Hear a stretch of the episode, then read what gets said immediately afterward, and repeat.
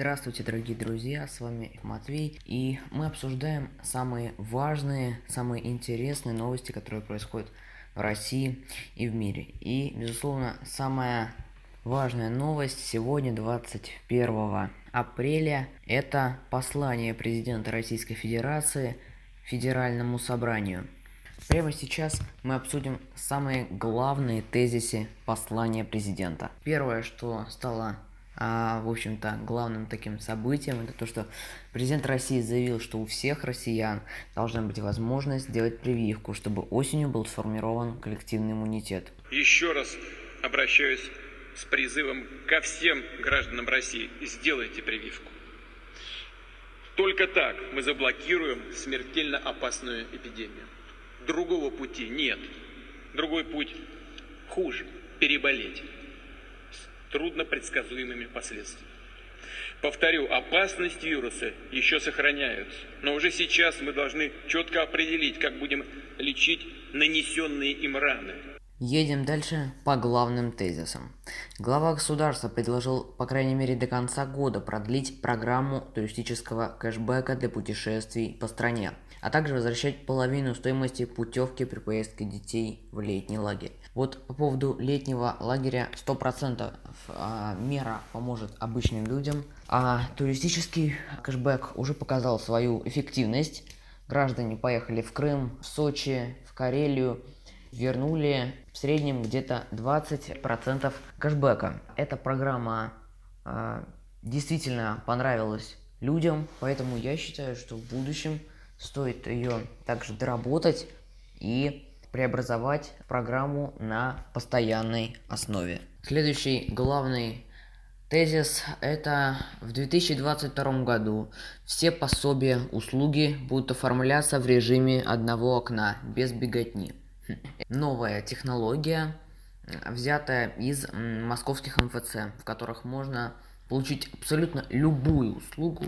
Сейчас буквально несколько дней назад э, стало возможным а также а, даже развестись, а, да, поэтому вот а, это действительно полезная функция, которая позволит людям получить нужную им справку, не ходя в разные а, места в городе. Дистанционные будут работать а, 24 часа в сутки и 7 дней в неделю. И все справки, которые оформляются в обычном МФЦ, могут должны оформляться э, дистанционно и мало того должны иметь такую же законную силу, чтобы любой человек в любом ведомстве мог эту справку посмотреть в электронном формате, получив, например, от человека номер там или что-то наподобие скана, фотографии.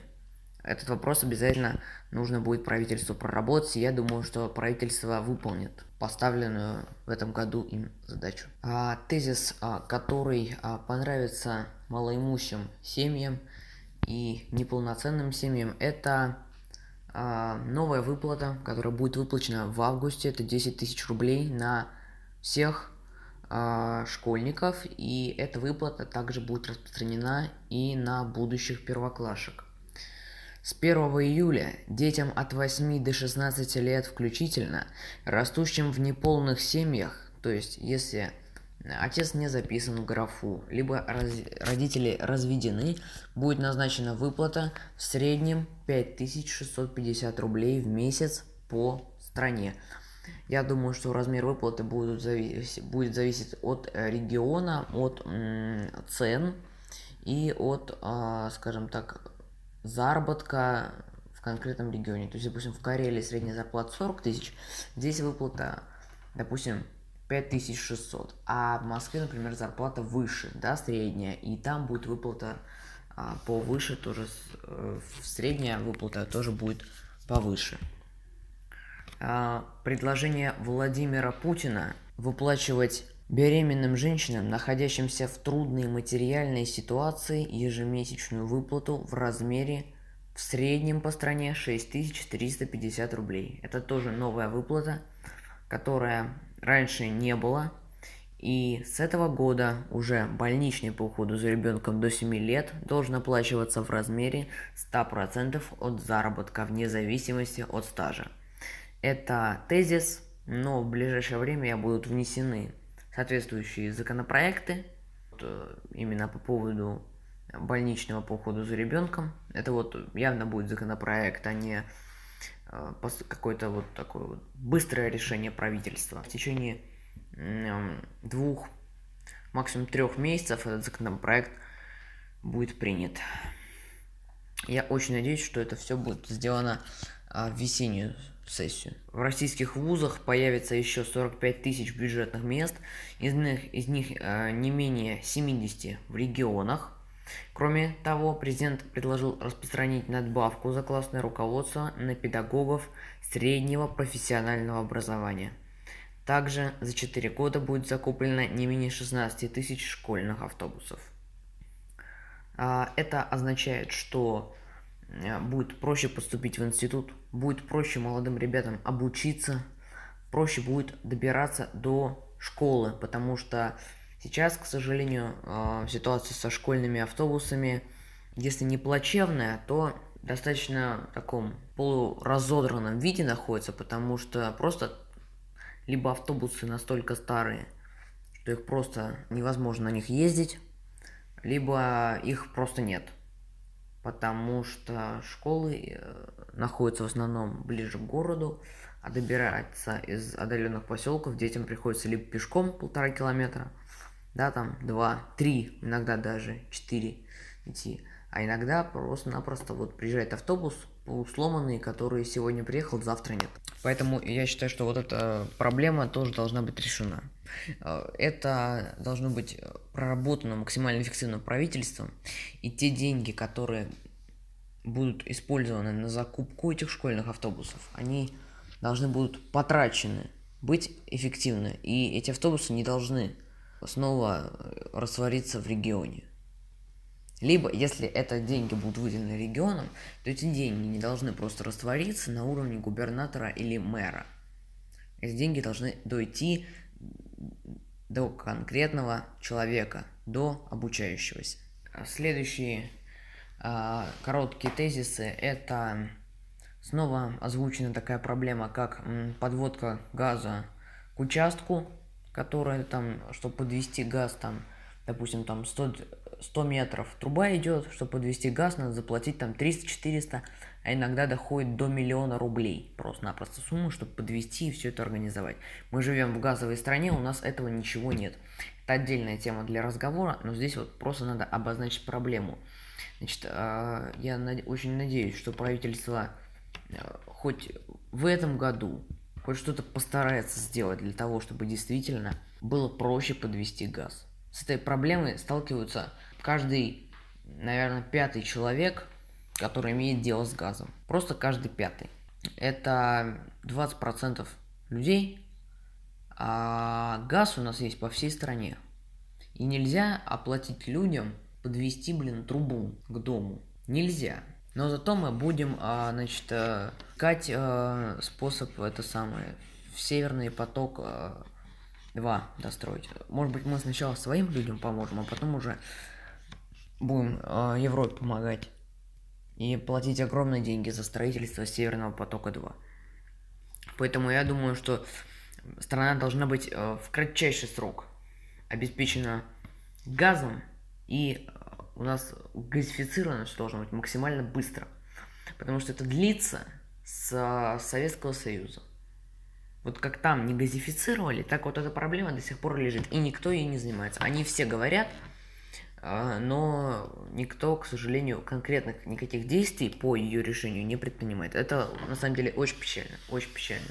Надеюсь, что за пять лет до 2026 года эта проблема будет решена, потому что вот сейчас, допустим, условно говоря, я просто цифры любой называю, миллион человек глазом пользуются. Я хочу, я хочу чтобы к 2026 году пользовалась газом допустим, 5-7 миллионов человек и больше, чтобы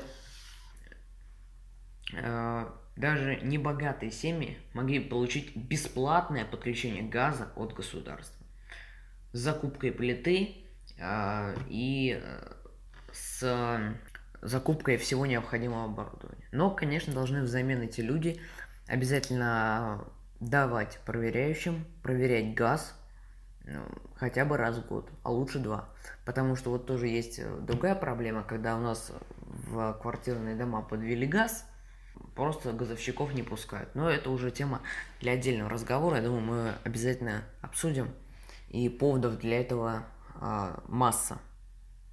Поэтому с газом нужно прям отдельно, вот, просто комиссию создать по решению вот этой газовой проблемы в России.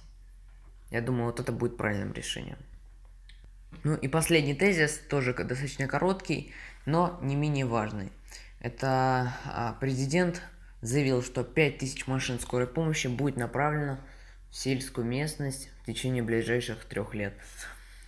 Я ездил на скорой помощи в регионе, бывший. Вот сейчас в Карелии скорая помощь выглядит как просто за копейки купленная буханка, и на ней фломастером, видимо, кто-то 0,3 просто нарисовал. И вот так выглядит скорая помощь. Ни мигалки нету, ничего. А, и пока больного из какого-нибудь а, отдаленного поселка довезут до больницы, я думаю, он все, все почки отобьет. И, и, и весь позвоночник просто. В гематомах человек приедет.